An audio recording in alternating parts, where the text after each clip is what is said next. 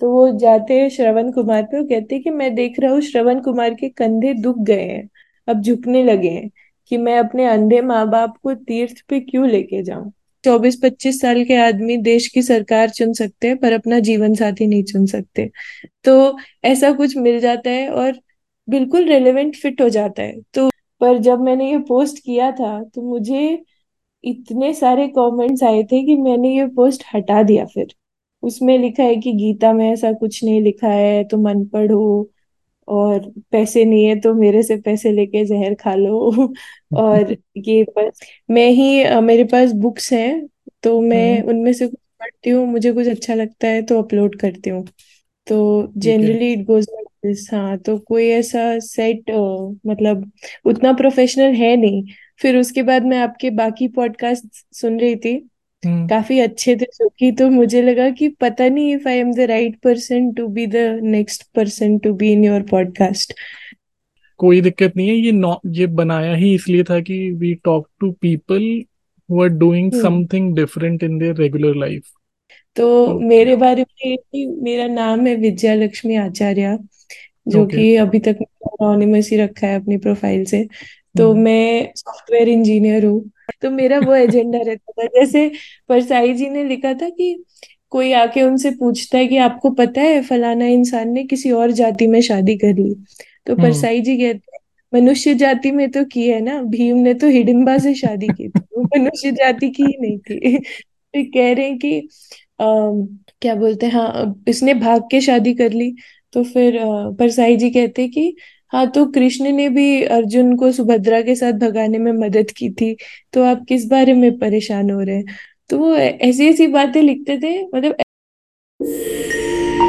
नमस्कार आप सुन रहे हैं द क्रिएटिव ज़िंदगी podcast with me Gaurav Sinha. तो Vijaya thank you for joining the creative ज़िंदगी podcast thank you for having me I wanted to talk to you क्योंकि जो हरिशंकर प्रसाई जी हैं उनका पेज बहुत फ़ेमस है आजकल लेकिन हमें नहीं पता कि वो प्रसाई जी लिख कहाँ से रहे हैं वो तो अभी हमारे बीच है नहीं।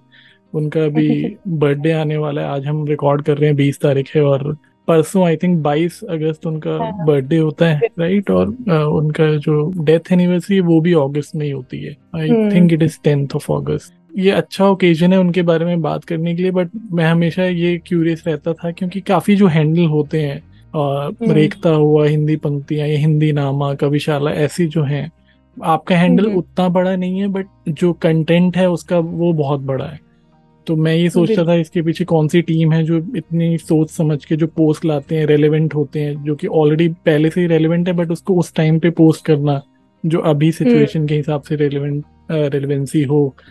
प्लस जो आप जो मतलब जिस तरीके से उसको प्रेजेंट कर रहे हैं आर्टिस्टिकली एस्थेटिकली कुछ कार्टून्स हैं या जो भी आर्ट वर्क है उसके साथ आप मर्ज कर रहे हैं ताकि वो इफ़ेक्ट ज़्यादा हो। तो I was curious to talk to you and I am glad आज हम बात करेंगे इस बारे में।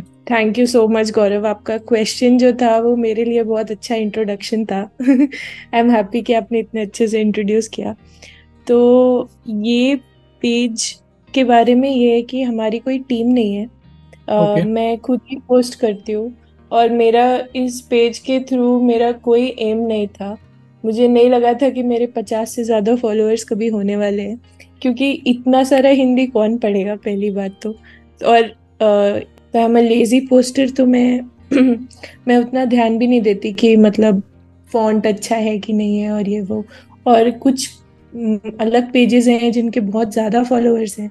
तो मैं उनका क्वालिटी देखती हूँ which is significantly higher than my quality तो मुझे कोई खास उम्मीद नहीं थी बट मैं पोस्ट करती थी क्योंकि मुझे ये सब पढ़ने में मज़ा आता था। तो मुझे लगता था कि मैं अगर खुद पढ़ रही हूँ इतना तो मैं उसमें से कुछ कुछ पार्ट्स जो मुझे बहुत अच्छे लग रहे हैं, वो सारे लॉन्ग फॉर्म कॉन्टेक्स्ट मतलब लॉन्ग फॉर्म टेक्स्ट में मैं उसको शेयर कर पाऊँ। तो इसलिए मैंने पेज स्टार्ट किया था। पेशे से मैं इंजीनियर हूँ तो मेरे पेशे से इसका कोई खास लेना देना है नहीं। रहती भी मैं बैंगलोर में हूँ तो यहाँ पे हिंदी उतनी ज़्यादा पॉपुलर है नहीं। तो एक हिंदी टेक्स्ट शेयर करने का मतलब मेरा आइडिया था कि मतलब मैं कुछ हिंदी में शेयर कर पाऊँ। तो स्टार्ट तो ऐसे हुआ था। मैं देख रही थी कि हिंदी कंटेंट में क्या पॉपुलर चल रहा है आजकल, मैं ऐसे ही एक बार देख रही थी। तो हम्म। मैंने देखा कि कोट्स जो वन लाइनर्स होते हैं वो काफ़ी पॉपुलर रहते हैं। But at the same time मुझे लगता था कि को- हम में से सबकी एक हिंदी का पैराग्राफ पढ़ने की आदत चली गई है। मतलब हम हिंदी का लंबा कंटेंट नहीं पढ़ते। कविता पढ़ लेते हैं क्योंकि छोटी होती है वो भी बड़ी हो तो हम्म। पूरी नहीं पढ़ते। कोट्स पढ़ लेते हैं। हिंदी के कोट्स बहुत फ़ेमस होते हैं। लेकिन उस वो कोट कहाँ से आया वो जो पूरा कॉन्टेक्स्ट था वो हम शायद पढ़ना ही नहीं चाहते और उस कोट को हम अपने फ़ायदे से यूज़ कर लेते हैं ऐसा कुछ करते हैं। मुझे ऐसा लग रहा था उस टाइम पे। और ओके तभी मैंने वो परसाई रचनावली खरीदी थी। तो मैंने बस ऐसे ही पढ़ना शुरू किया और मुझे लगा ये इतना कोई चीज़ इतना रेलेवेंट कैसे हो सकता है? और परसाई रचनावली की खासियत है कि हर चैप्टर में पूरा डिटेल लिखा हुआ है कि ये परसाई जी का आर्टिकल कौन से न्यूज़पेपर में किस तारीख को छपा था। और हम्म। हर वो आर्टिकल जो आप पढ़ेंगे आप जो डेट पढ़ेंगे ना उसके बाद वो आर्टिकल ज़्यादा इम्पोर्टेंट हो जाता है। क्योंकि लगता है कोई इतना रेलेवेंट कैसे हो सकता है? मतलब इस हम्म। टाइम पे भी। तो वही पढ़ के मुझे लगा कि जो मैं देख रही हूँ आसपास और उससे संबंधित मुझे कुछ मिलेगा अगर आर्टिकल तो मैं उसको शेयर किया करूँगी। तो हम्म। शुरू में मैंने शेयर करना स्टार्ट किया। आई थिंक तब मैं सोचती थी कि मैं कैसे करूँ क्योंकि मैंने कभी इंस्टाग्राम पे खुद की प्रोफ़ाइल से भी कुछ पोस्ट नहीं किया था। तो मैं ओके उतना पोस्ट नहीं कर तो मैंने खुद की एक कुछ ऐसी ड्राइंग बनाई पोस्ट किया और कैप्शन में पूरा लिख दिया। अब इतना लंबा कैप्शन कोई कैसे पढ़े? तो शुरू में आई थिंक दस बारह पोस्ट मेरे ऐसे हैं और हम्म उसमें किसी कोई मतलब मेरे कुछ बीस तीस फॉलोअर्स थे। फिर हम्म उसके बाद मैंने थोड़ा इधर मतलब कोई आर्ट ऐसे लिया और उसमें अपना कंटेंट लिख के मतलब थोड़ा विजुअली बेटर बना के पोस्ट करना शुरू किया। धीरे धीरे मतलब ऐसा होने लगा कि कोई जैसे कविताएँ करके एक पेज है उन्होंने मेरा पोस्ट शेयर कर दिया। हम्म। सडनली मेरे सौ फॉलोअर्स बढ़ गए। तो वो जो इंस्टाग्राम का डोपामीन हिट होता है वो मुझे फील हुआ थोड़ा। तो ये हुआ और फिर लोगों ने लिखना शुरू किया लोगों ने पर्सनली मैसेज करना शुरू किया। कि थैंक यू सो मच की वजह से मैंने कुछ ऐसा पढ़ा जिससे मुझे लगा कि वी आर नॉट अनहर्ड हमारा ओपिनियन जो है वो पुराने जमाने में भी लोगों का वैसा ओपिनियन होता था। ऐसा नहीं है कि हम आज कोई नई बात कर रहे हैं और हम कुछ गलत कर रहे हैं। तो काफ़ी चीज़ों में ऐसा मतलब काफ़ी बार ऐसा हुआ कि मैंने पोस्ट किया और लोगों ने कहा कि बहुत अच्छा आप काम कर रहे हैं बहुत मेहनत कर रहे हैं क्योंकि मेरा हर पोस्ट में ऐसे चार पाँच स्लाइड्स होते हैं जिसमें पूरा कंटेंट लिखा होता है। अगर आपको हम्म। पढ़ना है तो आपको शुरू से अंत तक पूरा पढ़ना पड़ेगा। Which itself is different like difficult for many people क्योंकि इतनी हिंदी पढ़ने की हमारी आदत छूट गई है। हिंदी बोलते सब हैं बट हिंदी पढ़ना बहुत कम हो चुका है। तो फिर ये चीज़ थी। अभी रिसेंटली वरुण ग्रोवर ने मेरा शेयर किया था एक पोस्ट इतनी खुशी हुई क्योंकि मैं वरुण ग्रोवर की सबसे बड़ी फ़ैन हूँ। तो मुझे नहीं लगा था कभी मेरा उनसे कोई भी कांटेक्ट हो पाएगा। बट वरुण ग्रोवर या फिर गोपाल दत्त जी उन्होंने हरिशंकर परसाई पे एक प्ले किया था। तो मैंने हम्म। वो प्ले वाला पोस्ट डाल के उनको टैग किया था। तो उन्होंने भी शेयर किया। और कुछ ऐसे स्टैंड अप कॉमिक्स आते रहते हैं वो लोग मैसेज करते हैं you are doing a good job तो काफ़ी अप्रिशिएट मिलता है। एक तो ये चीज़ है। दूसरी चीज़, मेरे खुद के दोस्त भी ऐसे कुछ हैं, जिनके अपने लाइफ में प्रॉब्लम्स चल रहे हैं। और वो जब हमारा पोस्ट देखते हैं, वो देखते हैं और सोचते हैं, ये तो मेरे मन की बात है, जो बहुत ही ह्यूमरसली बहुत सटायरिकली कही गई है। तो उन लोगों को भी पढ़ के बहुत अच्छा लगता है। तो इस तरह से मतलब पेज की जर्नी रही है कि शुरू तो बस ऐसे ही किया था, लेकिन फिर लोगों ने, अगर जैसे मैं कुछ हफ़्ते भर में पोस्ट नहीं करती हूँ तो लोग मुझे मैसेज करते हैं कि आपका पोस्ट नहीं आ रहा है। तो तो मैं सोचती हूँ कि हाँ अभी कुछ पोस्ट कर देना चाहिए। इसी बहाने मैं पढ़ भी रही हूँ। तो मैंने ये स्टार्ट करने से पहले मैंने सिर्फ़ अपनी अपनी बीमारी पढ़ी थी परसाई जी की और उनकी ऑटोबायोग्राफी पढ़ी थी। लेकिन अब मैं पूरी रचनावली पढ़ रही हूँ और मैं भी इससे मेरा भी रीडिंग टाइम बढ़ गया है और मैं पोस्ट करती रहती हूँ तो वो भी एक अच्छी चीज़ है। और उसका हम्म। इम्पैक्ट ज़्यादा है। तो हम्म। मुझे लगता है कि जितने वो उस टाइम पे फ़ेमस नहीं होंगे ना क्योंकि I think he left hmm. In 1995 I guess तो हम्म। उतने पॉपुलर नहीं थे जितने आज की डेट में हो गए क्योंकि रेलिवेंसी उनकी ज़्यादा बढ़ गई है सोसाइटी में जैसा आजकल चल रहा है। हम्म। तो हम्म, वो वाली बात है। तो मैंने भी कुछ ज़्यादा पढ़ा नहीं था और बुक्स फिर लाके अभी जैसे निठल्ले की डायरी है वो भी मैं अब अभी तक पूरी नहीं पढ़ी है बट जब मन करता है वो एक थोड़ा सा चैप्टर उठा के पढ़ लिया और वो अपनी अपनी हाँ बीमारी भी मेरे शेल्फ में रखी हुई है अभी। और कुछ दिनों पहले हम्म मैं ट्राई कर रहा था जो उनकी एक रेडियो ऑटोबायोग्राफी है प्रसार भारती है ना हाँ। यूट्यूब पे हाँ उसमें हाँ तीन चैप्टर है मतलब अच्छे खासे एक एक घंटे के। हम्म। तो वो हम्म। मैं कोशिश कर रहा था सुनने के लिए उसमें से फिर अगर आप दो चार लाइनें भी सुन लो ना तो समझ में आता है कि कितनी मतलब कैसे हम्म। एक्सपीरियंस थे उस टाइम के और हम्म। कितनी वास्ट नॉलेज है? फॉर एग्जांपल एक लाइन अभी उन्होंने कहा था कि ये जो है कि हमारी सोसाइटी में हिंदू मुस्लिम या धर्म वाली जो है ना इस सांप्रदायिकता जो हम कहते हैं ये चलती रही हैं और चलती रहेंगी। ऐसा नहीं है कि रुक जाएँगी। But hmm. अगर आने वाले टाइम में कभी ये जो फासिज्म हम कहते हैं या फांसीवाद होगा ये हिंदू जो कट्टरता है उस वजह से ही होगा। वही सिंपल सा लॉजिक है मेजोरिटी वर्सेस माइनॉरिटी वाला जो होता है। अब जैसे हम्म। फॉर एग्जांपल राइटर का क्या काम होता है या लिटरेचर का क्या काम होता है? तो हम्म। उनकी उन्हीं के वर्ड्स में है ये मतलब उनके इंटरव्यू से या ऑटोबायोग्राफी में कि मतलब लिटरेचर का सिर्फ़ इतना काम है कि जो हिस्ट्री है और जो अभी करंट सिचुएशन है उसको रिलेट करके लिख देना हम्म। लोगों को मतलब एक तरह से अवेयरनेस फैलाना। जैसे आप अभी फॉर एग्जांपल अपने लेवल पे कर रहे हो। तो वो भी एक सॉर्ट ऑफ़ हम्म, अवेयरनेस ही है ना कि लोग सोच रहे हैं उस बारे में ये जो हो रहा है वो ठीक है नहीं है। और उतना वहीं तक काम है। उसके बाद जो एक्चुअल चेंज आता है वो लिटरेचर नहीं लाता। वो तो फिर लोग जो एक्शन लेते हैं उसके ऊपर वो लेके आते हैं। तो कई बार मतलब फॉर एग्जांपल आप भी लिखते हो तो रियलाइज़ हम्म। किया होगा लोग कहते हैं ना कि यार लिख लेने से क्या हो जाएगा क्यों लिख लेते हो कौन सा चेंज आ जाएगा? तो वो चेंज ऐसा हम्म नहीं होता है। मतलब जो एक सबका अपना अपना रोल डिफाइंड है तो राइटिंग का ये रोल है कि यू हैव टू एनालाइज एक क्रिटिसिज्म जो होनी चाहिए हमारे अंदर सेल्फ इंट्रोस्पेक्शन जो हमें करना है और लोगों को मतलब एक अवेयरनेस लानी है कि तुम भी करो ये सोचो इस बारे में। वहाँ तक हमारा काम है। मतलब हमारा काम ये नहीं है कि हम झंडे उठा के रोड पे चले जाएँ और चेंज कर दें। उसके लिए भी अलग लोग हैं अलग कॉम्पिटेंसी चाहिए होती है। तो वो मतलब उनकी वो बेसिक दो लाइनें उन्होंने बोली थी और उसमें इतनी ब, मतलब बड़ी बात है। तो अगर वही है हाँ। मतलब कंटेंट बहुत है लोगों ने बोला बहुत है आपके ऊपर है कि आप उसको एब्जॉर्ब कैसे करते हो? सॉरी मेरे लिखने से क्रांति तो नहीं आ जाएगी। हाँ वो एग्जैक्टली exactly, मतलब क्रांति नहीं आएगी। उनका काम है कि अपना उन्होंने अपना काम किया और चलेगा अब देखो कितनी बड़ी बात है कि आज से कितने सालों सौ साल से वो लिखते आए हैं लगभग और वो अभी तक चल रहा है तो क्रांति से कम तो नहीं है। मतलब विजडम तो है ही तो वो वाली बात है। हाँ। फॉर एग्ज़ाम्पल अभी हम लिख रहे हैं हमें लग रहा है कि कुछ नहीं हो रहा बट हो सकता है हम्म। कभी लोग बोले कि हाँ यार ये तो रेलेवेंट है आज भी। हम्म वो सही वाली बात है। चीज़ है। मुझे ना अभी पर्सनली मैसेजेस में अदर मैसेजेस में या मेरे कमेंट्स में हम्म। ऐसे काफ़ी मतलब कुछ अब्यूजिव मैसेजेस आते रहते हैं। तो जब तक उनको पता है मैं लड़का हूँ तब हम्म। तक तो चीज़ें नॉर्मल चलती हैं तब तक हम्म। वो बस मुझे मारने की बात करते हैं। पर हम्म। मुझे ऐसा लगता है कि जैसे ही उनको पता चलेगा मैं लड़की हूँ तो वो और आगे चले जाते हैं।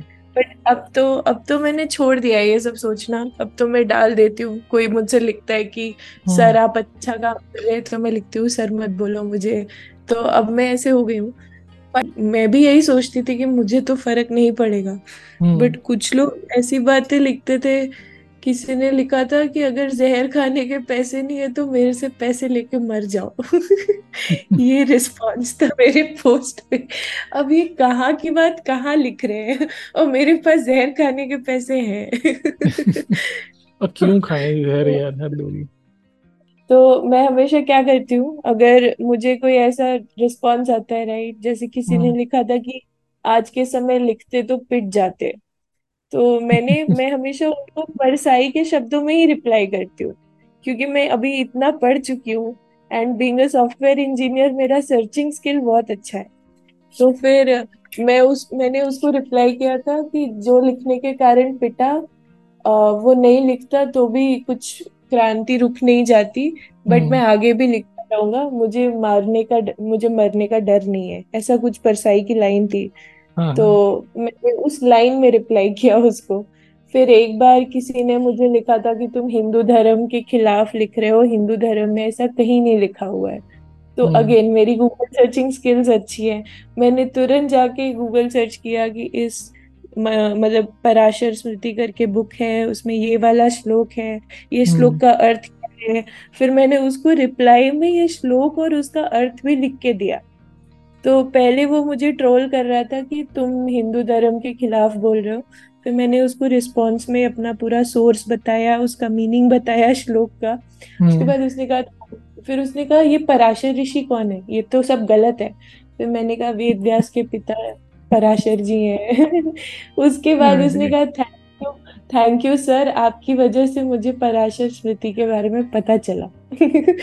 तो वो मुझे ट्रोल कर रहा था बट उससे ज़्यादा हिंदू स्क्रिप्चर्स तो मैंने पढ़ रखे हैं। तो हम्म। ऐसे बहुत सारे केसेस आते हैं। फिर कभी कभी तो मज़ा आता है सच बताए तो। जैसे इसका रिस्पॉन्स दे दिया तो मुझे लगा वाह मैंने क्या जवाब दिया है? लेकिन कभी कभी फिर लगता है किसी ने लिख दिया कि एडमिन के पास बहुत सारा फालतू टाइम है तो मैं सच में खुद को क्वेश्चन करने लगती हूँ क्या मेरे पास सच में बहुत सारा फालतू टाइम डाउट डाल दिया जाता है। हाँ मतलब अटैक करने की बात उतनी बुरी नहीं लगती बट कोई लिख दे कि एडमिन वेला बैठा है तो फिर मुझे लगता है कि अरे सच में क्या ये सच है? और उसमें कोई बुराई तो है ही नहीं ये तो सोसाइटी ने बोला है ना कि वेला नहीं रहना है। मतलब फ्री हाँ। टाइम होना अब अगर फॉर एग्जांपल हम जॉब भी करते हैं या कोई भी काम करते हैं हम क्यों करते हैं? फ्रीडम के लिए करते हैं। आप कुछ भी कर रहे हो फॉर एग्जांपल आप सॉफ्टवेयर में हो या कोई सरकारी जॉब कर रहे हो या फिर राइटिंग कर रहे हो कुछ एक्स वाई जी एनीथिंग आप पैसे कमाने के लिए कर रहे हो पैसे क्यों कमा रहे हो ताकि आपके पास फ्री टाइम हो आप जो मन करे वो कर सको? या फिर हम्म। या आपको रिटायर होके अपना कुछ करना है मतलब हॉलीडे होम बनाना है वहाँ जाके चिल करना है। सबका एम तो यही है ना कि हमारे पास अपने हिसाब से टाइम स्पेंड करने के लिए मतलब एक फ्रीडम हो।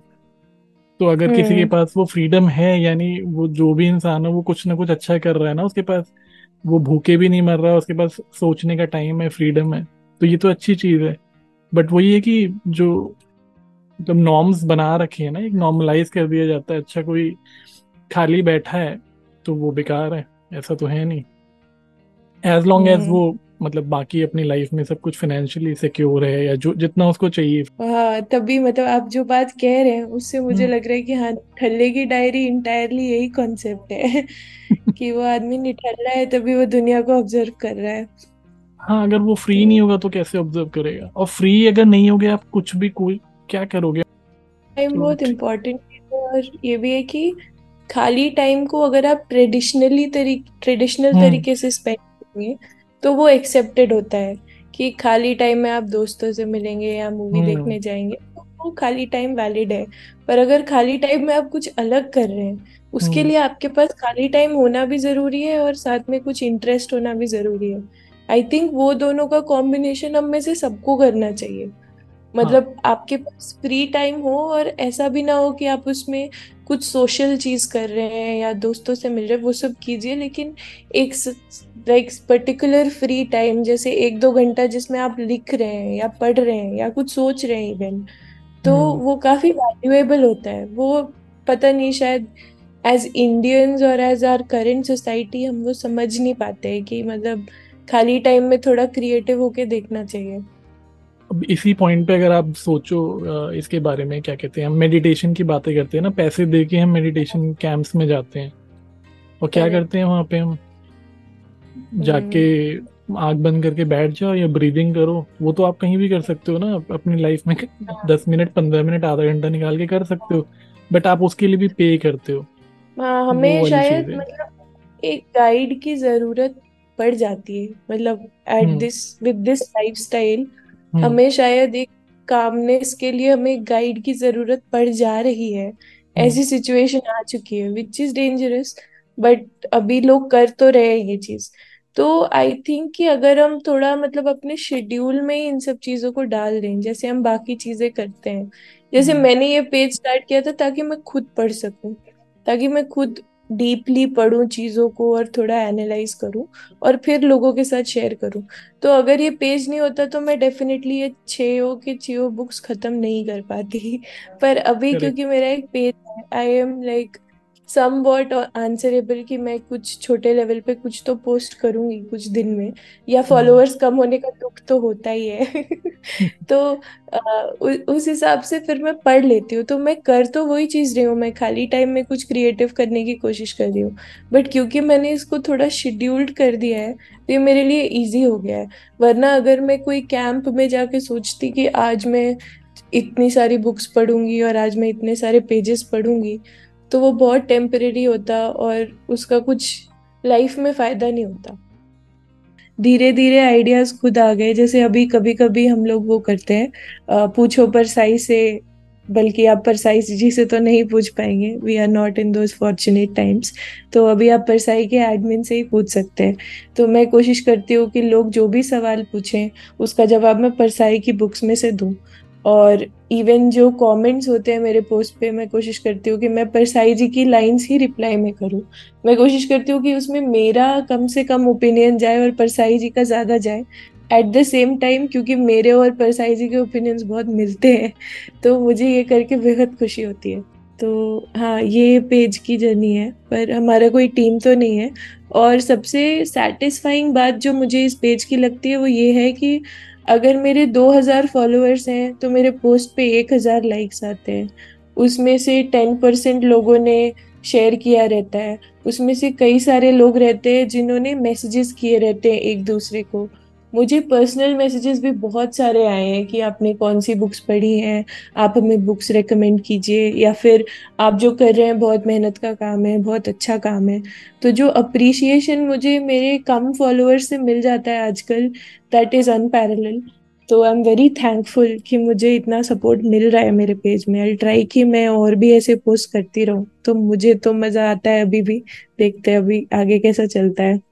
विच इज़ इंटरेस्टिंग बिकॉज़ जो आपने बोला ना कि पूछो परसाई से मैं अभी पिछली बार जो भी किया था वो जो उसको हम ए एम ए बोलते हैं ना आस्क मी एनीथिंग वाला हाँ उसको पूछो परसाई से हो गया वो।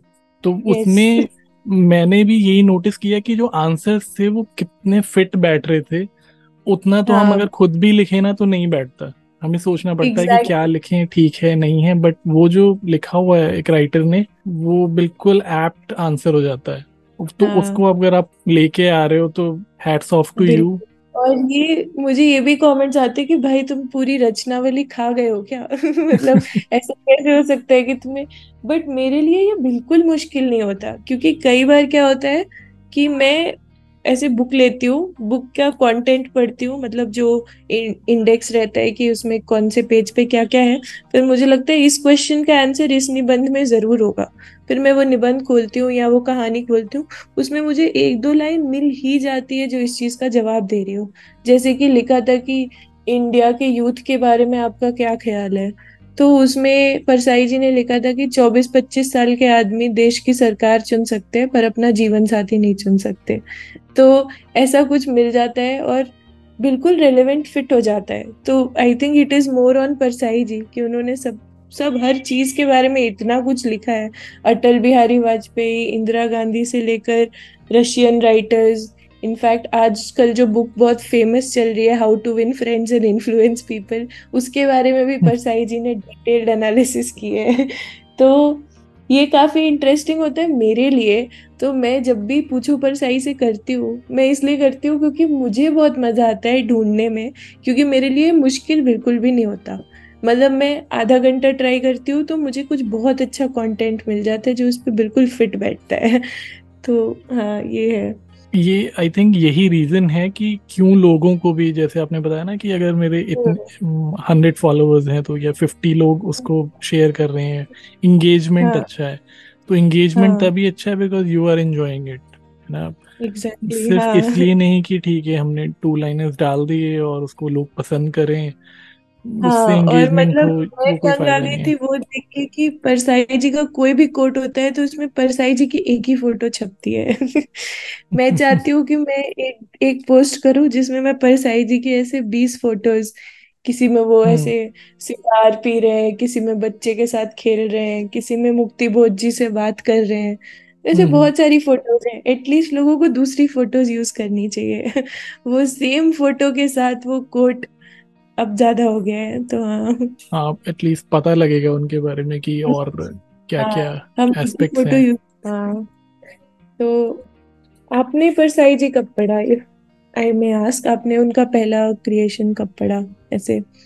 ऐसा क्रिएशन जो मतलब बुक्स खरीद के पढ़ते हैं वो तो अभी रिसेंट ही है बट जैसे जब से ये ऑनलाइन आया है पढ़ने का थोड़ा सा कल्चर तो हम्म। ज़्यादा पुराना नहीं है मतलब I would say five years उससे पहले हम्म। इतना नहीं है क्योंकि उतना था भी नहीं एक फेसबुक पे पोस्ट था हम्म। हरिशंकर परसाई बोल के। उसके थ्रू बहुत लोगों को पढ़ना शुरू किया है। मतलब मैं मैं मैं तब उससे पहले पढ़ चुकी थी लेकिन मैं वो पेज फॉलो करती थी हरिशंकर परसाई अच्छा। का और उन्होंने इतना शेयर किया था और उनके हर पेज पे मतलब पोस्ट पे ये कमेंट आता था कि ये परसाई ने लिखा ही नहीं है। ये तुम गलत लिख रहे हो। तो पर जो पोस्ट कर रहा था जो भी इंसान they did not even order कि मैं जस्टिफाई करूँ कि ये परसाई जी ने लिखा है कि नहीं लिखा है। तो ये चीज़ मुझे अच्छी भी लगती थी बुरी भी लगती थी कि ये क्या है। फिर वो पेज आई थिंक दो तीन साल के बाद थोड़ा इनएक्टिव हो गया। तो फिर और अगेन उसमें भी वही दो तीन लाइंस पोस्ट होते थे ऐसे लंबे पोस्ट कम शेयर होते थे। हम्म। तो मैंने सोचा कि मैं इसके आगे जाती हूँ थोड़ा और इसके मतलब I would give credit to that Facebook page तो ओके। ये था। और बचपन में प्रेमचंद के फटे जूते हमने पढ़े थे। आई थिंक आपने स्कूल में पढ़ा होगा। या फिर हमारे स्कूल के सिलेबस में था प्रेमचंद के फटे जूते। और एक था उपभोक्तावाद की संस्कृति आई थिंक तो ये दोनों पढ़ा था मैंने। फिर मैंने अपनी अपनी बीमारी पढ़ी। अपनी अपनी बीमारी के जो निबंध थे वो जब मैं पढ़ती थी तो मैं घर पे थी तो मैं अपनी मम्मी को पढ़ पढ़ के सुनाती थी कि ये देखो तुमसे एज में बड़े इंसान ने ऐसी बातें लिखी हैं तुम भी थोड़ा मॉडर्न हो जाओ। तो मेरा वो एजेंडा रहता था। जैसे परसाई जी ने लिखा था कि कोई आके उनसे पूछता है कि आपको पता है फलाना इंसान ने किसी और जाति में शादी कर ली? तो हम्म। परसाई जी कहते हैं मनुष्य जाति में तो की है ना भीम ने तो हिडिंबा से शादी की थी वो मनुष्य जाति की ही नहीं थी। तो कह रहे हैं कि क्या बोलते हैं हाँ इसने भाग के शादी कर ली तो फिर परसाई जी कहते कि हाँ तो कृष्ण ने भी अर्जुन को सुभद्रा के साथ भगाने में मदद की थी तो आप किस बारे में परेशान हो रहे हैं? तो वो ऐसी ऐसी बातें लिखते थे मतलब ऐसा लगता था कि उनको काफ़ी नॉलेज है और वो उसको यूज़ कर रहे हैं ह्यूमर के लिए। तो वो मुझे देख के बहुत मज़ा आता था। अब तो मैं घर वालों के साथ ये ज़्यादा शेयर करती थी शुरू में। फिर वो कहने लगे, तुम परसाई पढ़ते पढ़ते पागल हो गई हो। क्योंकि उसमें उनके विचार जितने मॉडर्न थे, शायद अभी भी हम उतना एक्सेप्ट नहीं कर सकते। जैसे परसाई जी ने लिखा था कहीं पे कि शादी तो पहले इसलिए की जाती थी क्योंकि लड़के लड़कियाँ एक दूसरे पे डिपेंडेंट रहते थे। और इसके बारे में डिटेल लिखा हुआ है कि बारात का क्या कॉन्सेप्ट था, दहेज का क्या कॉन्सेप्ट था। बट हम अभी भी वो सब चीज़ें मान नहीं सकते। मतलब मैंने परसाई जी का काफ़ी कंटेंट पढ़ा है और उसमें काफ़ी चीज़ें मैंने पढ़ी हैं जो मुझे लगता है अगर ये मैं पोस्ट कर दूँगी तो लोग बिल्कुल ऑफेंड हो जाएँगे। तो मैं वो पोस्ट नहीं भी करती हूँ। तो ओके वो देखना पड़ता है कि मतलब परसाई जी का बहुत सारा कंटेंट अभी भी वैसा है that we are not ready for मतलब मे बी इन फ्यूचर हम उसको एज एन ओपिनियन रिस्पेक्ट कर सकते हैं बट अभी शायद वो भी नहीं कर सकते। तो एनीथिंग विच यू रिमेम्बर कभी ना कभी तो इंट्रोड्यूस कराना पड़ेगा ना तभी हाँ समझ में आएगा कर भी सकते हैं कि नहीं। परसाई जी का अमृता प्रीतम को लेके बहुत डिफरेंट ओपिनियन है। ओके परसाई जी को रसीदी टिकट बिल्कुल पसंद नहीं है। परसाई हम्म। जी कहते हैं कि एक फीमेल ऑथर जो इतनी ज़्यादा फ़ेमस हुई उनको इतना ज़्यादा फेम मिला अ, वो अपनी लव स्टोरी के अलावा भी कुछ बोल सकती थी दुनिया के लिए। तो हम्म। वो ऐसी बातें लिखते हैं कि मतलब ये बस एक ट्रायंगुलर लव अफेयर है और ये पूरी दुनिया पढ़ रही है और कह रही है वाह वाह फीमेल एम्पावरमेंट हो रहा है क्योंकि अमृता प्रीतम की बुक पढ़ी जा रही है। तो हम्म ये अच्छी बात नहीं है। महादेवी वर्मा जी के बारे में उन्होंने लिखा है कहीं पे कि महादेवी वर्मा को जहाँ भी सम्मान मिल जाए चली जाती हैं। एज ए लेखक उनकी कुछ तो ज़िम्मेदारी होनी चाहिए। दिनकर जी के बारे में लिखा है कि भारत चाइना में युद्ध होने वाला था। बहुत टेंशन का समय चल रहा था। उसी समय राष्ट्र कवि दिनकर ने एक देशभक्ति की कविता लिखी और सारी प्रॉब्लम सॉल्व हो गई। ये पढ़ा है मैंने। हाँ तो हाँ रिमेम्बर उनको कभी कभी मुझे लगता है कि थोड़े सिनिकल इंसान तो वो थे। उनको सबसे प्रॉब्लम तो होती थी। पर देखा जाए तो उनकी बात गलत नहीं है। पर क्या हम उस ऐसे समाज में रह रहे हैं जहाँ हम एक डिफरेंट ओपिनियन को सुन के मतलब उस पे पर्सनली उसको ना ले। क्या हम रेडी हैं उस चीज़ के लिए? उन्होंने जैसे गीता के बारे में भी लिखा है कि में लिखा हुआ है कर्म करो फल की इच्छा मत करो। तो हम लोग क्या करते हैं कि फैक्ट्री के मालिक फैक्ट्री के मजदूर से कहते हैं कर्म करो फल की इच्छा मत करो। तो ऐसा लगता है जैसे गीता किसी कॉमर्स फाउंडेशन ने लिखी है और गीता वेद व्यास गीता के और कृष्ण जी ने गीता लिखी ही नहीं है। मतलब ऐसा लगता है। तो उनके कहने का मतलब ये था कि कैसे हम खुद के स्क्रिप्चर्स को मिसयूज करते हैं। कि गीता में लिखा है, कर्मण्यवाधिकारस्ते माँ फलेशु कदाचिन। अर्थात तुम्हारे अधिकार में सिर्फ़ काम करना है, फल की इच्छा मत करो। हे मजदूरों, भगवान का आदेश है कि काम करते जाओ, तनख्वाह मत मांगो। यह उपदेश मजदूरों की हड़ताल तोड़ने के काम आ सकता है। तो ये परसाई जी ने लिखा था, इसके बाद लिखा था कि गीता न कृष्ण ने कही न व्यास ने लिखी। गीता को Federation of Indian Chamber of Commerce के अध्यक्ष ने लिखा है या पैसे देकर लिखवाया है। तो निठल्ले की डायरी में परसाई जी ने ऐसा लिखा है। और मैंने ये पोस्ट भी किया था। और मैंने ये पोस्ट किया था क्योंकि मुझे लगा था कि ये अंडरस्टूड होगा कि परसाई जी ने आगे पीछे भी इसके बारे में लिखा है। और ये लिखा है कि कैसे हम अपनी जो संस्कृति है, उसके जो वैल्यूज़ हैं या उसके जो कोड्स हैं, उसको मिस यूज़ करते हैं। कैसे हम हर जगह पे बोल देते हैं कि ऐसा यहाँ पे लिखा हुआ है तो हम इसको किस तरह से अब्यूज कर सकते हैं? इंडियन मेंटालिटी में ये बहुत होता है। तो उनके कहने का ये मतलब था, पर जब मैंने ये पोस्ट किया था तो मुझे इतने सारे कमेंट्स आए थे कि मैंने ये पोस्ट हटा दिया फिर। उसमें लिखा है कि गीता में ऐसा कुछ नहीं लिखा है तुम अनपढ़ हो और पैसे नहीं है तो मेरे से पैसे लेके जहर खा लो। और ये परसाई जी ने गीता कभी पढ़ी नहीं है जबकि परसाई जी ने कई जगह पे गीता में से कोट किया है और काफ़ी पॉजिटिवली कोट किया है कंस्ट्रक्टिवली कोट किया है। या परसाई जी ने हिंदुइज्म से काफ़ी अच्छी चीज़ें भी लिखी हैं अपनी बुक्स में और स्वामी विवेकानंद के वो फ़ैन थे। स्वामी विवेकानंद के बारे में बहुत कुछ लिखा है। तो अब ऐसे में मेरी रिस्पॉन्सिबिलिटी मुझे फील होती है कि मैं वो भी कंटेंट शेयर करूँ जहाँ उन्होंने फेवर में लिखा है। या जैसे कुछ लोग मेरे ऊपर कमेंट करते थे मेरे पोस्ट पे कि सिर्फ़ आपने हिंदू धर्म की बुराई लिखी है जबकि परसाई जी ने इस्लाम को तो धो दिया है बिल्कुल मतलब ऐसे कमेंट्स किए हैं। तो मैंने वो सारे पोस्ट भी शेयर किए तो मतलब दोनों तरफ़ से गाली ही खाई है मैंने। तो ये सब मेरा एक्सपीरियंस रहा है तो कई बार होता है कि मैं खुद भी पढ़ती हूँ और डालती हूँ तो मुझे खुद भी नहीं पता रहता कि ये बात सच है कि नहीं है। तो मैं उनका बाकी कंटेंट ढूंढती हूँ कि कुछ ऐसा लिखा है क्या? और ज़्यादातर समय उसका रिस्पॉन्स हमेशा हाँ होता है कि परसाई जी ने दूसरी चीज़ के खिलाफ भी लिखा है। सबसे ज़्यादा परसाई जी ने क्रांतिकारियों को कॉल आउट किया है कि कुछ लोग दाढ़ी बढ़ा लेते हैं कॉफ़ी शॉप में सिगरेट पीते हुए, कॉफ़ी पीते हुए बोलते हैं कि इस देश का कुछ नहीं हो सकता। वो लोग इस देश को बर्बाद कर रहे हैं। तो जब वो ऐसी बातें लिखते हैं तो बहुत ज़्यादा हमारे आसपास जो लोग हैं ना, वो भी दिखते हैं। जैसे एक के बारे में लिखा था कि वो घोर कम्युनिस्ट थे, ऐसे बातें करते थे कॉलेज में। फिर रिटायर हो गए, बोले कि मैं किसी एमएनसी में काम नहीं करूँगा। उनके पिताजी के पास ज़मीन है बहुत सारी तो उन्होंने लेबर्स रख रखे हैं। मैंने उनसे पूछा कि आप लेबर्स को तनख्वाह कितनी देते हैं? तो उन्होंने कहा हिसाब तो पिताजी देखते हैं ये सब मुझे नहीं पता।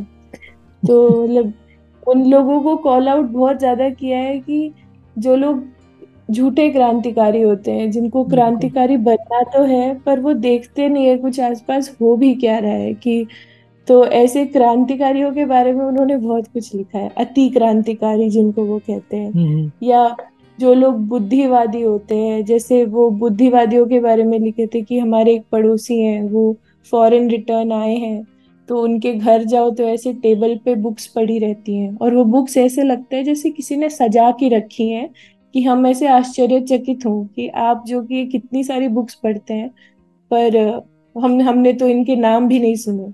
तो वो वैसे बुक्स अपनी सजा के रखते हैं। फिर मैं उनसे बात करता हूँ तो बीच बीच में कहते हैं ये देखिए ये कोहन बंडी की किताब है ये लियो टॉलस्टॉय की किताब है मैं तो ये पढ़ता हूँ मैं तो वो पढ़ता हूँ। और बीच में उनको न्यूज़ आती है कि उनकी बेटी भाग गई। तो वो परेशान हो जाते हैं। और परसाई जी सोचते हैं कि ये बुद्धिवादी तो कुछ नई बात बोलेगा कुछ हमें ज्ञान देगा कि इस हम्म। सिचुएशन में क्या करना चाहिए। तो बुद्धिवादी कहता है मेरा सब कुछ लुट गया। तो परसाई जी पूछते हैं कि सब कुछ लुट कैसे गया? आपकी बेटी ने इंजीनियर लड़के से शादी की है सब अच्छा ही होगा। तो बुद्धिवादी कहता है लड़के लड़की की कास्ट डिफरेंट है लड़का कायस्थ है इसलिए बहुत बड़ी प्रॉब्लम है।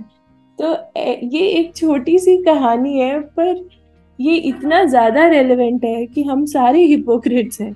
और ये हिपोक्रेसी तो खुद में भी दिखती है कई बार।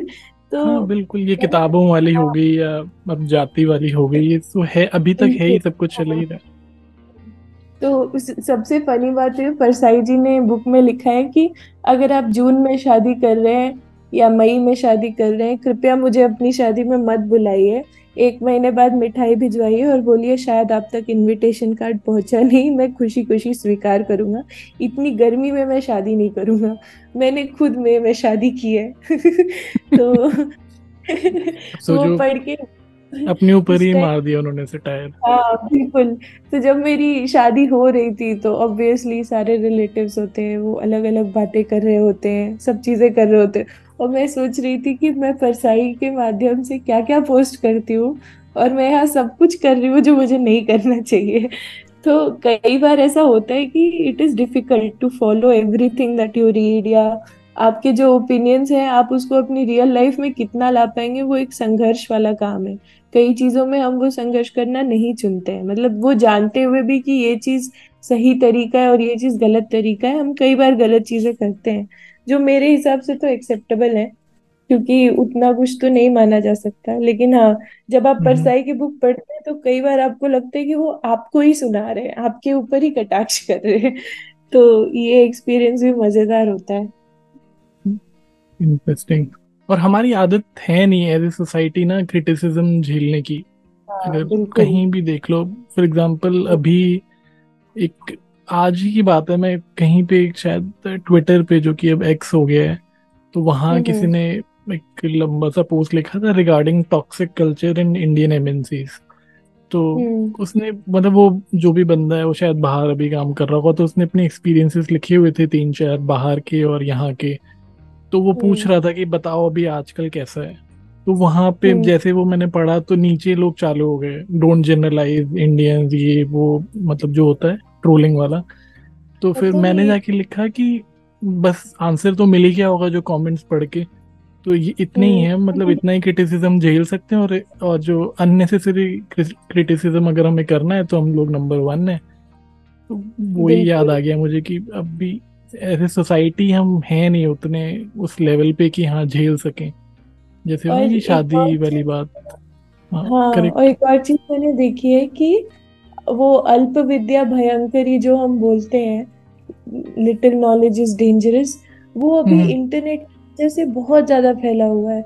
मैंने एक बहुत फ़ेमस पेज पे एक पोयम देखी थी जिसमें लिखा हुआ था कि छोटी लड़की आम बेचने जाती है दस साल की लड़की आम बेचने जाती है इस पे कविता थी बच्चों की कविता। हरे आम पीले आम कितने के दोगे चार रुपए के देंगे ऐसे कुछ पोयम थी सिंपल सी बच्चों की पोयम थी। और उस पे कैप्शन था कि सीबीएसई बोर्ड कितना इररिस्पॉन्सिबल है कि उन्होंने ऐसी पोयम लिखी है जिसमें दस साल की लड़की जो की है फल बेचने जा रही है। सारे लोग उसमें कमेंट्स में सीबीएसई बोर्ड को गाली दे रहे थे। मेरा मन किया कि मैं वो पोयम एक बार खोल के देखूँ एक्चुअल बुक में कहाँ पे है। एक्चुअल बुक में वो पोयम है और उसके नीचे टीचर्स एक्सरसाइज में लिखा हुआ है कि बच्चों से पूछे कि ये पोएट्री में आपको क्या अलग लग रहा है और इसमें क्या गलत है। और आप देखिए कि वो दस साल की लड़की क्यों जा रही है फल बेचने और आपने अपनी सोसाइटी में कितने चाइल्ड लेबर्स देखे हैं और उनके साथ क्या करना चाहिए? तो ये बहुत ही थॉट प्रोवोकिंग एक्सरसाइज था। पर किसी ने एक पोएम का फ़ोटो लिया उसको अपलोड किया सीबीएसई बोर्ड को गाली दी और गाली देने में हमें बहुत मज़ा आता है। तो कमेंट्स में किसी ने मतलब उस पर आई थिंक कुछ हंड्रेड्स ऑफ़ कमेंट्स थे और किसी ने नहीं लिखा कि मैंने वो बुक पढ़ी और उस बुक में ऐसा नहीं लिखा हुआ है। तो उस पर मैंने भी कमेंट नहीं किया। मतलब मैं स्तब्ध हो गई थी उस समय कि हम कैसे समय में जी रहे हैं कि शायद मैं भी कुछ कंटेंट पढ़ती हूँ और मैं उस पर भरोसा कर रही हूँ। तो मुझे अपने सोर्सेस को वेरीफाई करना चाहिए, जो कि मेहनत का काम है, क्योंकि इतना अबंडेंस ऑफ़ कंटेंट है हमारे चारों तरफ़। हम कितना वेरीफाई करेंगे?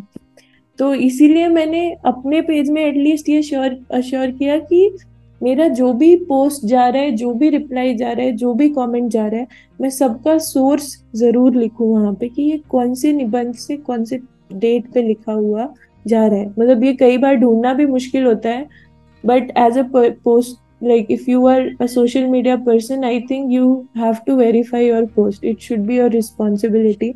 वरना फिर मतलब आप क्या प्रोपोगेंडा फैला देंगे हमें भी नहीं पता। इंटरनेट इज़ टू पावरफुल तो कॉन्टेक्स्ट क्लियर नहीं होता है ना फिर अब जैसे यही वाला है। अगर आप सिर्फ़ उस पोस्ट को देखोगे तो लगेगा हाँ सही तो बोल रहे हैं। बट हाँ, उसका कॉन्टेक्स्ट था कि क्रिटिकल थिंकिंग चेक करनी थी। फॉर एग्ज़ाम्पल हाँ. जैसे अभी एक इशू चल रहा है वो अन अकेडमी में जो टीचर है हम्म। उसको एक्सपेल किया है ना। इस, मतलब हाँ, हाँ. वही एक स्टेटमेंट के को लेकर।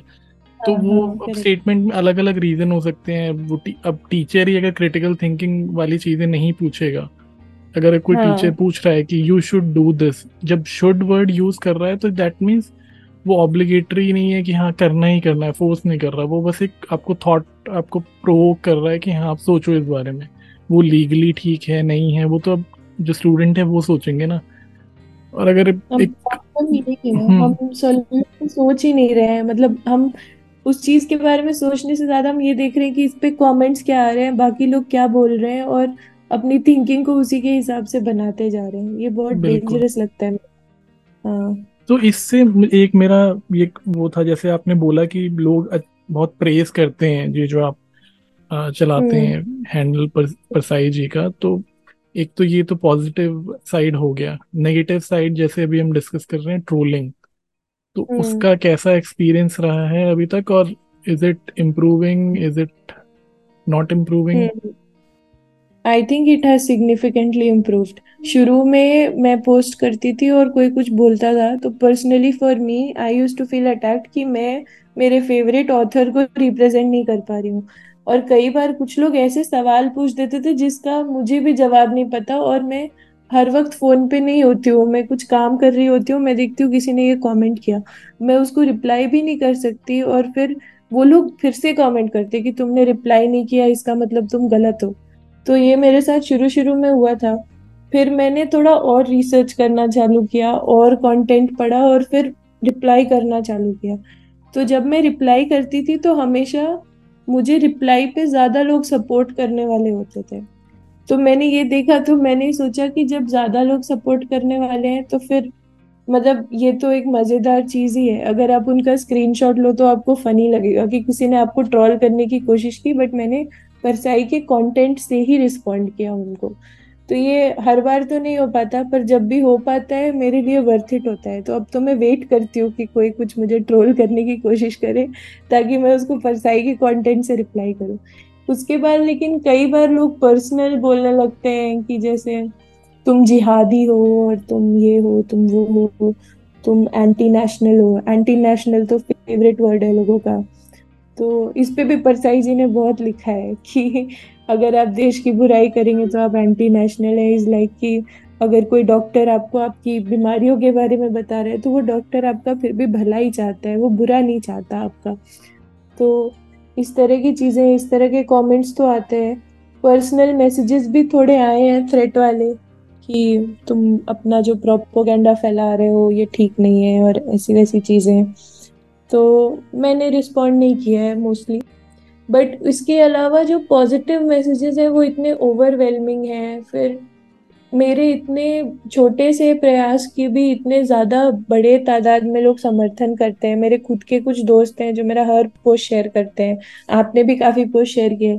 उससे मुझे कॉन्फिडेंस मिलता है कि जो मैं कर रही हूँ वो वर्थ इट है और फिर उसमें कुछ लोग अगर ट्रोल कर रहे हैं तो मैं उनकी बेवकूफ़ी की वजह से मैं परेशान नहीं हो सकती।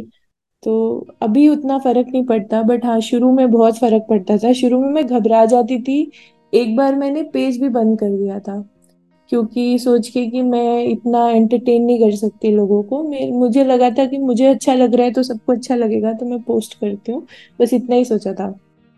लेकिन फिर वापस स्टार्ट किया तो थोड़ा ही समझ आई। तो ये तो social media experience I think her creator का होता है कि शुरू में you have to get troll to an extent कि आपको समझ में आ जाए कि इससे कोई फ़र्क नहीं पड़ता।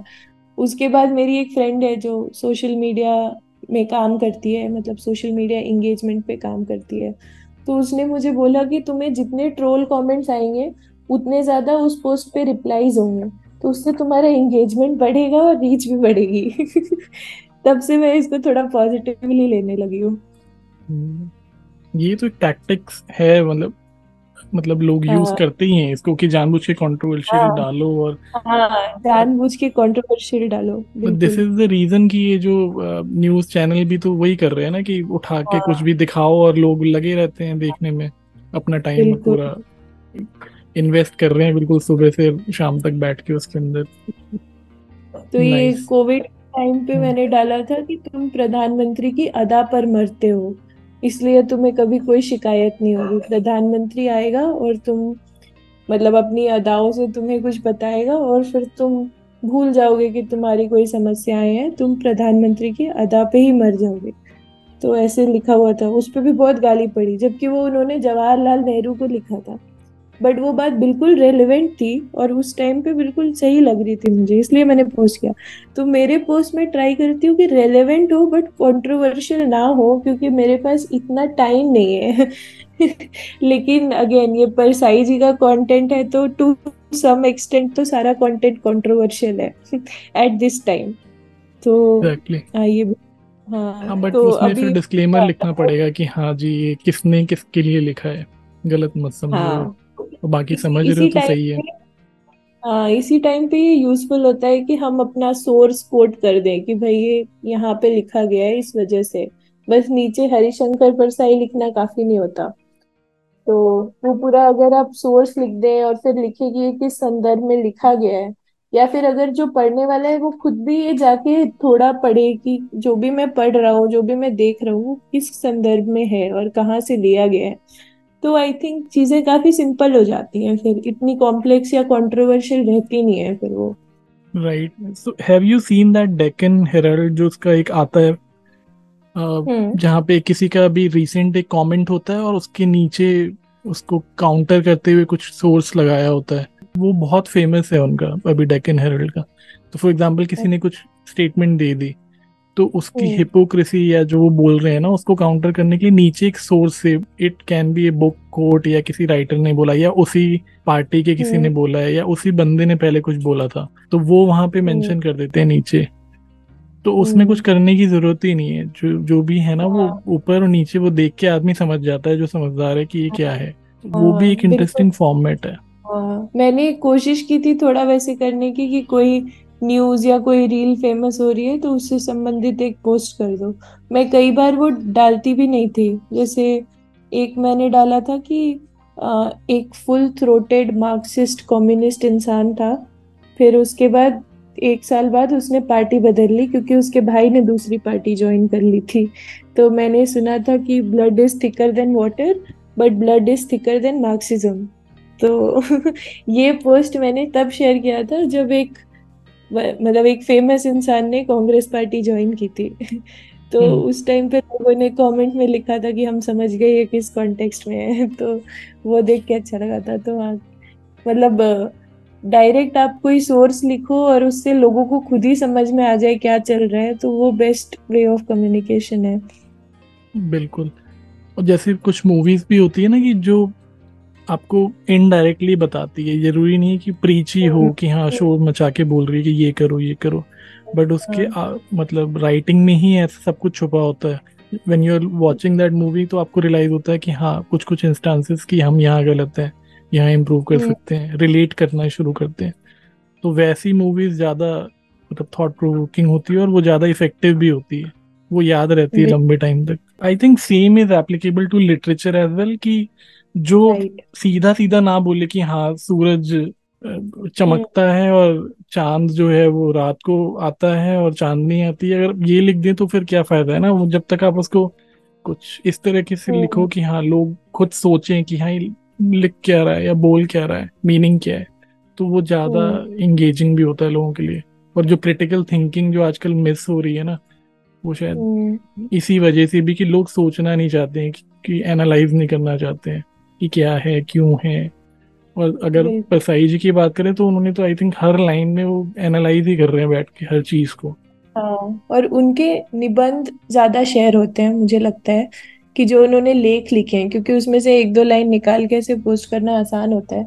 पर जो परसाई जी की कहानियाँ रही हैं जैसे शादियों पे या फिर आ, क्या कहते हैं पॉलिटिक्स पे या रिलीजन पे, जो भी उनकी कहानियाँ रही हैं, इतनी सटल मतलब उसमें कुछ भी संदेश नहीं लिखा है सच लेकिन वो इतना ज़्यादा रिफ्लेक्टिव है हमारे करंट सोसाइटी पे कि वो देख के मुझे लगता है कि जैसा हम कह रहे थे कि मतलब हमारे कंटेंट मतलब ज़्यादा प्रीची ना हो के जो आप पढ़ रहे हैं या जो स्टोरी चल रही है, उसमें ही आपको समझ में आए कि क्या मैसेज देना चाहता है क्रिएटर वो वो मैंने उनकी कहानियों में ज़्यादा पढ़ी है निठल्ले की डायरी में भी एक ऐसा है ना कि वो कहते हैं कि अच्छा तुम अच्छा काम कर रहे हो तो प्रमोशन नहीं मिलेगा तुम्हें तुम या ट्रांसफ़र हाँ। लेना है तो एक काम करो जाके कुछ धमकी दे के आ जाओ या ऐसा कुछ कर दो अब तुमने हाँ। काम बिगाड़ दिया मतलब एक पूरा एक सीक्वेंस है कि वो कैसे उसको प्रमोशन लेना है या ट्रांसफ़र लेना है तो वो एक उसको एग्ज़ाम्पल देता रहता है ऐसे करो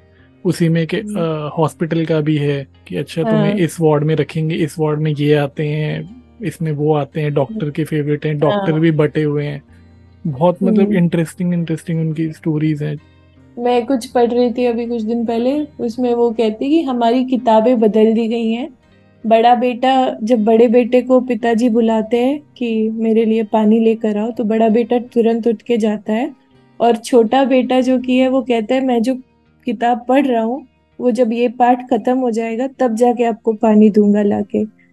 तो ये बहुत छोटी सी बात है हम्म। फिर लिखा किताबें बदल रही हैं लड़के मुँह जोरी करने लगे हैं। तो कहने को वो एक स्टैंडर्ड बात कह रहा है जो हम सब बड़े लोग कहते हैं कि आजकल के बच्चे बिगड़ गए बट इसमें मतलब हिडन बात ये है कि क्या बच्चे बिगड़ गए हैं या हम बच्चों से गुलामी करवाना एक्सपेक्ट करना छोड़ सकते हैं? कि जब वो पाठ पढ़ लेगा तो पानी दे देगा। तो, तो हम्म। मतलब फिर वो लिखते हैं कि छोटा लड़का सोचता है कि पिताजी कहते रहते हैं कि तुम पढ़ते नहीं हो और जब मैं पढ़ता हूँ तो कहते हैं पानी लेके आओ। फिर वो वहाँ से जाते हैं श्रवण कुमार पे। तो परसाई जी की खासियत है कुछ भी बात करेंगे तो उसमें एक पुरानी किताब मेंशन हो ही जाती है। तो वो जाते हैं श्रवण कुमार पे वो कहते हैं कि मैं देख रहा हूँ श्रवण कुमार के कंधे दुख गए हैं अब झुकने लगे हैं। कि मैं अपने अंधे माँ बाप को तीर्थ पे क्यों लेके जाऊँ? मैं मतलब मेरे माँ बाप के जो अरमान थे उन्होंने पूरे किए, अब उनके अरमान बाकी मैं क्यों पूरे करूँ? मैं कुछ अपना भी तो काम करूँगा और आपको तीर्थ यात्रा करके क्या मिलेगा? आप घर पे बैठिए, मैं आपकी मदद करूँगा, बट मैं आपको कंधे पे बिठा के तीर्थ यात्रा पे ले जाके अपना पूरा जीवन नष्ट नहीं करूँगा। तो ये बहुत ही anti of the current thinking that we have for elders and children it is very anti but अगर आप उस मतलब उस परिदृश्य से सोचेंगे आप तो इसमें बिल्कुल ही लॉजिकल लगता है कि ये नहीं होना चाहिए। पर ये चीज़ मैंने भी कभी सोची नहीं थी। मतलब हम सब श्रवण कुमार को आइडियल बेटा मान के उनकी पूजा करते हैं। तो हाँ ये बट उन्होंने कोई इसमें डायरेक्ट लिखा नहीं कि मतलब हम जो नई पीढ़ी है वो गलत नहीं है नई पीढ़ी सही है हम्म। हमें इस तरह सोचना चाहिए। बट उन्होंने कहानी के माध्यम से ये सब कुछ जितना शायद वो प्रीच करके बताते उससे ज़्यादा बता दिया। तो ये ज़्यादा पावरफुल वे है कि हम डायरेक्टली अपनी बातों को ना बता के अपने एक्सपीरियंसेस शेयर करें अपने मतलब कहानियाँ शेयर करें तो उससे शायद ज़्यादा पावरफुल मैसेज चला जाता है कभी कभी हाँ, अपने जो ओपिनियन है उसको रोक लें मतलब जो है वो बता दें और बाकी लोग अपने ओपिनियन बना लें।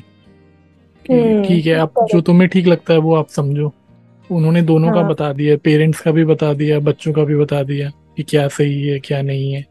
दोनों हाँ. तरफ़ से बताने के बाद आपको क्या ठीक लगता है that is up to you for example trolling का एज यू शेड तो कुछ लोग होते हैं कहते हैं नहीं नहीं ट्रोलर्स को एक्सपोज कर देना चाहिए या फिर उनको पब्लिकली बताना चाहिए इसने ऐसा किया वैसा किया। कुछ होते हैं कि वो कामली नहीं इग्नोर कर देते हैं।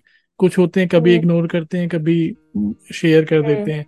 तो मैं हम्म। मतलब अगर मैं अपना पॉइंट ऑफ़ व्यू रखूँ या हर हर इंसान तो अलग है उसका तरीका अलग है। फॉर एग्ज़ाम्पल मुझे हो सकता है ट्रोलिंग देख के मज़ा आता हो ठीक है करो मैं मेरा वैसा नेचर है कि मैं उसको दिल पे नहीं लेता। और अगर मैं आपकी बात करूँ आपको हो सकता है यू माइट बी हर्ट आप कुछ पढ़ो आपको लगे नहीं यार ये तो बहुत बुरा है। आप उसके बारे में चार दिन तक सोचते रहो। तो for you it might be useful कि आप इग्नोर कर दो या डिलीट कर दो। या फिर देखो ही मत। और मेरे लिए होगा कि ठीक है आप करो फिर मैं आपको उसको काउंटर दूँगा। कब जब मेरा मन करेगा जिस दिन मन नहीं करेगा मैं काउंटर नहीं दूँगा। But it is not hampering my peace of mind तो हम अलग अलग इंसान है अलग अलग रिएक्ट करते हैं। तो कुछ भी ना अप्लाई सब पे नहीं होता है। हम्म। चाहे को, कोई भी बात ले लो आप इन परसाई जी की वीडियो तो हो सकता है वो वो भी कोई भगवान तो थे नहीं एक इंसान ही थे लिख गए हैं। तो सब कुछ आँख बंद करके मत अ, करो फॉलो अपना दिमाग लगा हाँ। लो जो वो कह के गए। That is a bigger problem than trolling I think कि मतलब अगर आपको हम्म। लोग ट्रोल कर रहे हैं आप उनके खिलाफ आपके लिए जो सूटेबल है वो एक्शन ले सकते हैं।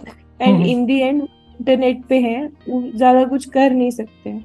तो मतलब अगर it is dangerous in some situations but overall on the whole I assume कि वो थोड़ा लेस प्रॉब्लमेटिक है than how we are getting polarise through social media. आपका सोशल मीडिया आपके जो थॉट्स हैं उनको और स्ट्रॉन्ग बनाता जाता है बट आपके थॉट्स को कभी चैलेंज नहीं करता। क्योंकि अगर आप एक डायरेक्शन में कंटेंट देखते हैं तो आपको उसी डायरेक्शन में पूरा सजेशन आता रहता है और हम्म। आपकी थिंकिंग आपका बायस और स्ट्रॉन्ग होता जाता है। तभी हम देखते हैं हमारे फ्रेंड्स जो किसी एक पर्टिकुलर लाइन ऑफ़ थॉट में सोचते हैं वो उसी हम्म। का कंटेंट बहुत सारा शेयर करते रहते हैं वो उनको दिखता रहता है। सेम टाइम पे दोनों दूसरा फ्रेंड जो कि उसका ऑपोजिट सोचता है वो उसके ऑपोजिट में कंटेंट शेयर कर रहा है एंड मेनी टाइम्स दोनों साइड्स की बातें रीजनेबल लग रही होती हैं। ऐसा हम्म। लग रहा होता है कि ये भी सच है वो भी सच है क्योंकि हमें वही कंटेंट दिख रहा है जो हम देखना चाहते हैं। And it is more dangerous I feel क्योंकि फिर हम अपने थॉट्स को चैलेंज करना छोड़ देते हैं। फिर हमें लगता है कि मे बी मतलब हम जो सोच रहे हैं वो वो ही सही है और इतने सारी चीज़ें इतना सारा कंटेंट उसको बैक कर रहा है। उस पे अगर किसी ने कमेंट कर दिया कई बार क्या होता है कि लोग लॉजिकली भी कमेंट करते हैं कि तुम जो कह रहे हो that is not necessarily correct उस पे लोग उसको ट्रोलिंग भी बोल देते हैं मैंने ये भी देखा है। तो मतलब it is not exactly trolling but we can not expect कि जो भी हमारे पोस्ट पे कमेंट कर रहा है और डिसएग्री कर रहा है वो बहुत अच्छे से डिसएग्री कर पाएगा क्योंकि डिसएग्री हम्म। टेस्टफुली करना बहुत बड़ा आर्ट है। शायद अग्री करने से ज़्यादा डिफ़िकल्ट है कि आप किसी के साथ टेस्टफुली डिसएग्री कर पाए। तो डिसएग्री करेगा तो वो अपने तरीके से करेगा ये तो है। तो ये इमेजिन करना कि जो लाइन ऑफ़ थॉट मेरा है, उससे कोई रीजनेबली डिसएग्री कर सकता है is what we are missing like by a major margin now because of social media I feel कि मतलब हम सोचते हैं कि अगर हमारे खिलाफ कोई कुछ बोल रहा है तो ज़रूर से गलत बोल रहा है। मैं खुद भी सोचती हूँ, अगर मैंने परसाई जी का कोई पोस्ट लिखा है, और कई बार ऐसा होता है कि कई लोगों ने बहुत कॉन्स्ट्रक्टिवली उस चीज़ को कहा है कि ये चीज़ सही नहीं है, दूसरी चीज़ सही है। और मैंने भी सोचा और मुझे लगा ये बात कह तो सही रहे जिन्होंने भी कमेंट किया है. But it is difficult to accept कि नहीं मैं, मैं जो पोस्ट कर रही हूँ वो तो सच होना चाहिए। तो trolling is a problem but कई बार थोड़ी सी मतलब डिसग्रीमेंट ज़रूरी होता है। जो सोशल मीडिया पे दिखे तो लोग आजकल डाइजेस्ट नहीं कर पाते कई बार उसको भी ट्रोलिंग बोल देते हैं। Is what my opinion is मतलब बट ये मेरा लिमिटेड ओपिनियन है। मैंने ज़्यादा बड़े फॉलोअर्स के साथ ये अभी एक्सपीरियंस नहीं किया है। तो शायद मैंने ट्रोलिंग एक्सपीरियंस नहीं किया है कि एकदम खिलाफ हो सकूँ उसके हाँ। और Vijay the point is trolling जो होती है ना वो आपको दिख जाती है। वो एक अटेंशन सीकिंग मीडिया मतलब हाँ. एक तरीका है ना। हम्म। ट्रोल में क्या होता है कि आपने कुछ लिखा है वो कुछ और आके आपको लिख जाएगा। बट अगर कोई क्रिटिकली लिख रहा है मतलब क्रिटिकली या कुछ भी। मैं फॉर एग्जांपल कि I don't agree with you और दिस दिस दिस तो आप डायलॉग कर सकते हो बात कर सकते हो। और ट्रोल जो कर रहा है उससे आप डिस्कशन कर ही नहीं सकते। आप कुछ भी ले आओ कोई भी फैक्ट ले आओ दे वोंट अग्री तो वो ट्रोलिंग हो जाती है। बट अगर कोई अच्छा। आके आपसे कुछ आपसे डिसएग्री कर रहा है और वो रेडी है हम्म। रिप्लाई करने के लिए ना तो मैं हम्म। अगर अपना पर्सनल तरीका बताऊँ तो मैं क्या करता हूँ कोई भी कुछ ऐसा लिखता है उटपटांग तो मैं एक बार जवाब दे देता हूँ। तो उसके हम्म। बाद जो उसका रिस्पॉन्स आता है उससे पता लग हम्म। जाता है कि वो मतलब वो रेडी भी है रिसीव करने के लिए या नहीं है। हाँ। तो अगर एक बार मैंने कुछ लिखा उसके बाद जो रिस्पॉन्स आएगा तो वो बता देता है कि वो बंदा ट्रोल कर रहा है या फिर वो एक्चुअल में डिस्कशन मोड में है। तो फिर हम्म। एक के बाद मैं सेकंड रिस्पॉन्स पे या तो मैं कंटिन्यू करूँगा या रुक जाऊँगा that is up to me but मैं एक चांस तो दे देता हूँ कि नहीं ठीक है तुमने बोला अब बताओ अगर उसके बाद भी। रीजनेबल नहीं है तो ठीक है अपनी अपनी लाइफ है जो मर्ज़ी करो same. Applies to real life conversations कि अब अपनी लाइफ में भी हम जो आसपास हैं दोस्तों से भी आप एक बार करोगे वो सामने वाला अगर रिसीव कर रहा है ठीक नहीं तो ठीक है अपना खुश रहो हाँ आई थिंक तीनों टाइप का कंटेंट होना चाहिए। कुछ अग्री कर हम्म। रहे हैं सपोर्ट कर रहे हैं कुछ ट्रोल कर रहे हैं और कुछ डिसएग्री कर रहे हैं। जिससे आपका भी थोड़ा वैरायटी होती है। क्योंकि अगर हम्म। बहुत लोग हेवीली डिसएग्री कर रहे होते हैं you don't have the energy कि आप सबसे बात कर पाए। हाँ लेकिन कुछ हाँ बट कई बार मैं देखती हूँ कि किसी एक चीज़ के फेवर में कंटेंट है और सब उसके फेवर में ही है। कोई उसके हम्म। अगेंस्ट जाता ही नहीं है मतलब कई कंटेंट में ऐसा देखती हूँ और उसको मेरे फ्रेंड्स जो लाइक कर रहे होते हैं वो भी उसके फेवर में रहे होते हैं शुरू से मुझे मालूम है ये हम्म। कोई भी आइडियोलॉजी हो सकती है तो मुझे वो देख के थोड़ी चिंता होती है कि मतलब थोड़ा healthy mix of agreement and disagreement होना चाहिए और ट्रोलिंग इज़ लाइक वायरस की थोड़ा सा आ गया बीच में तो उसको रिजॉल्व हाँ, कर दो बस। आई थिंक वही पोलराइजेशन है ना उसी का इफ़ेक्ट है ये कि हम हाँ, अपने कंफर्मेशन बायस को पकड़ के वहाँ से निकल ही नहीं पा रहे हैं। कोई सामने वाला कुछ हाँ। बोलता है तो हम पहले ही भड़क जाते हैं कि नहीं तो I think that is a bigger problem than trolling तो हाँ। हम्म, तो मूविंग टू परसाई जी अब ये हैंडल आपका अच्छा चल रहा है ना? तो अभी नेक्स्ट स्टेप क्या है? जैसे बड़े बड़े लिटरेरी हैंडल्स हैं हम्म। जैसे रेखता हो गया कभी हिंदी पंक्तियाँ कविताएँ हैं काफ़ी फॉलोइंग है उनकी। They are. ग्रोइंग आपका क्या हम्म। ऐसा कुछ प्लान है? और is it just for you as a medium to express yourself और ताकि आप पढ़ते भी रहें हिंदी से जो जो थोड़ा सा तो दूरी हो गई है। एक चीज़ तो मैंने सोचा है मतलब जो अभी चल रहा है वो डेफिनेटली कंटिन्यूड रहेगा। उसके हम्म। अलावा मैं पूछो पर सही से थोड़ा रेगुलरली करना चाहूँगी। और उसके अलावा मैं अपना खुद का मैं खुद भी लिखती हूँ थोड़ा बहुत तो मैं कोशिश करूँगी कि मैं अपना पर्सनल प्रोफ़ाइल भी बनाऊँ मतलब पब्लिक प्रोफ़ाइल जिसमें मैं अपना खुद का कंटेंट भी शेयर करूँ। इसके अलावा मैंने सोचा मैं इतने दिनों से सोच रही थी कि रील पे कैसे लाया जाए परसाई जी को तो अब मैंने हम्म। सोचा है कि मतलब जो पोस्ट होते हैं जैसे हमारे वैसा ही कोई एक विजुअल मीडियम रहेगा और ऑडियो में मैं स्टोरी नरेट करूँगी या मेरे फ्रेंड्स जैसे आप करना चाहें तो आप भी कर हम्म। सकते हैं फिर हम उसको शेयर कर सकते हैं तो ऐसा कुछ रील कंटेंट बनाने की कोशिश करूँगी तो हाँ बस दिमाग में जो आए और टाइम जितना मिले उस हिसाब से करूँगी मेरा कोई सीरियस एजेंडा नहीं है कि मेरे बहुत फॉलोअर्स होने चाहिए क्योंकि ये मेरा प्रोफेशन है नहीं तो हम्म। मेरा प्रोफेशन भी बहुत टाइम टेकिंग है तो मैं मोस्टली मेरा टाइम उसमें जाता है दिस इज़ फॉर वीकेंड्स या फिर ऐसे मैंने कुछ पढ़ा और बहुत ही स्ट्रॉन्ग अर्ज़ आता है कि ये तो सबको पढ़ना चाहिए तो मैं हम्म। पोस्ट कर देती हूँ तो मेजरली मैं इस प्रोफ़ाइल को मतलब इसी एजेंडा के साथ रखूँगी कि मुझे अगर कोई अर्ज़ आती है कि मैं दोस्तों को ये पढ़वाऊं तो मैं ये शेयर करूँ।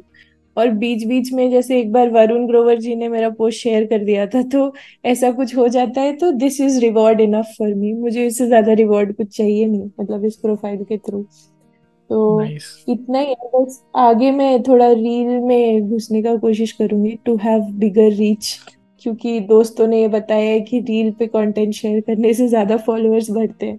तो एक बार आप इस चीज़ में आ जाओ तो आप अपने फॉलोअर्स देखते तो रहते हो। कई बार मैं कुछ एंटी गवर्नमेंट या फिर एंटी रिलीजन पोस्ट डाल देती हूँ तो मैं देखती हूँ मेरे दस फॉलोअर्स कम हो गए हैं। तो फिर भी वो डालते रहना थोड़ा मुश्किल होता है बट मैं कोशिश करती हूँ कि इन सब चीज़ों से अफेक्ट ना हो बट थोड़ा बहुत होती हूँ तो आगे थोड़ा डिफरेंट वैरायटी से पेज पे पोस्ट करने की कोशिश करूँगी ताकि मेरा खुद भी इंटरेस्ट बना रहे। तो ये है आगे का प्लान और तो कुछ नहीं। तो आई मस्ट से कि इतनी जो हेक्टिक आपकी जॉब है हम्म। उसके अलावा भी you are taking time out और जो जो आपको बहुत अच्छा लगता है वो आप कर रहे हो और इससे भी बड़ी हम्म। बात ये है कि लोगों को आप थॉट प्रोवोक कर रहे हो उनका कि they you are making. Them think about things which they normally don't वो हम्म। तो वो बहुत बड़ी बात है। इट्स एन अचीवमेंट इट जैसे आपने बोला रिवॉर्ड किसी ने शेयर कर दिया तो वो मिल गया। तो ये भी एक जो कंटेंट होना भी बहुत बड़ी बात है।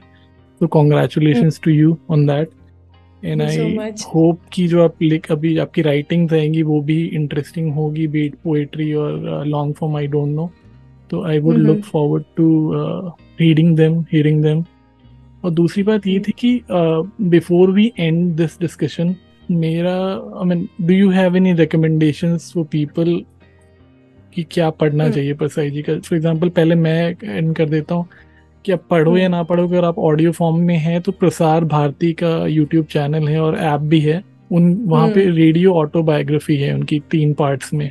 मतलब ऑलमोस्ट थ्री आवर्स की है जहाँ पे उनके हाँ, इंटरव्यू हैं और बहुत सारी चीज़ें हैं उन्होंने खुद बताई हैं। हाँ, तो एक तो वो हाँ, लोग कवर कर लें।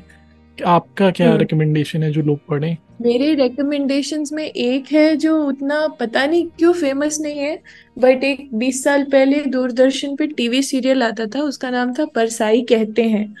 वो परसाई की कहानियाँ जो थी जैसे हम ज़्यादातर हम्म। निबंध पढ़ते हैं जो मैं पहले कह रही थी वो परसाई की कहानियों पे है। और उसमें नवाजुद्दीन सिद्दीकी ने भी एक्टिंग की है। तो उसमें काफ़ी, अगर आप देखेंगे तो पहले तो कहानियाँ अच्छी होंगी, परसाई जी की हैं, पर साथ ही साथ आप एक्टर्स देखेंगे और देखेंगे ओ ये तो अभी के बहुत फ़ेमस एक्टर्स हैं। तो वो देख के मुझे बहुत मज़ा आया और वो कहीं पे रेकमेंडेड नहीं होता है तो वो यूट्यूब पे अवेलेबल है। मेरे ख्याल से आपको वो ज़रूर देखना चाहिए। उसके अलावा अगर आप पहली किताब पढ़ रहे परसाई जी की तो अपनी अपनी बीमारी में जो कलेक्शन है, वो मेरा फेवरेट है।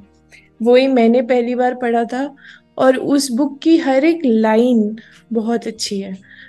तो मेरे ख्याल से अपनी अपनी बीमारी से शुरू करना चाहिए। उसके बाद टाइम मिले तो आपको जो भी बुक्स रहे हैं, वो आप स्टार्ट कर सकते हैं। अगर आप बहुत इंटरेस्टेड हैं तो आप रचना वाली खरीदिए। बट उसमें बहुत ज़्यादा कंटेंट है, उसमें सारा कंटेंट है। It is the superset of every everything Parsai has written उन्होंने जो इंटरव्यूज़ दिए हैं, उन्होंने जो निबंध लिखा है न्यूज़पेपर में जो लिखा है, सब कुछ है।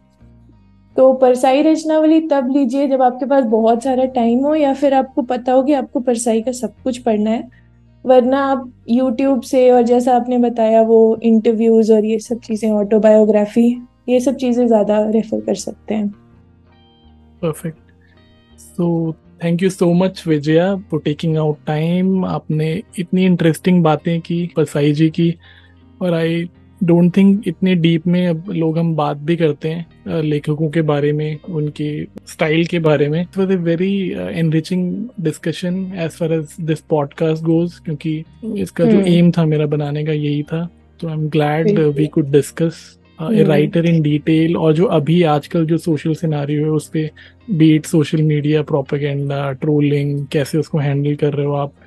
Apart from your regular day job so highly commendable and hats off to you and I wish you all the best for your future and आप जो भी करो I think you will do good तो thank you so much for joining thank you Gaurav to you as well मतलब इतना अच्छा platform देने के लिए and the way you have driven these questions and the thoughts you made my job really easy तो उसके लिए thank you and मैं सारे जो भी सुनने वाले उनको बोलूँगी कि आपके बाकी के पॉडकास्ट ज़रूर सुने मैंने खुद बहुत इंसाइट्स मुझे मिले हैं आपके पॉडकास्ट सुन के तो what you are doing is great so please keep on doing that thank you so much means a lot आप सुन रहे थे the creative Zindagi podcast with Gaurav Sinha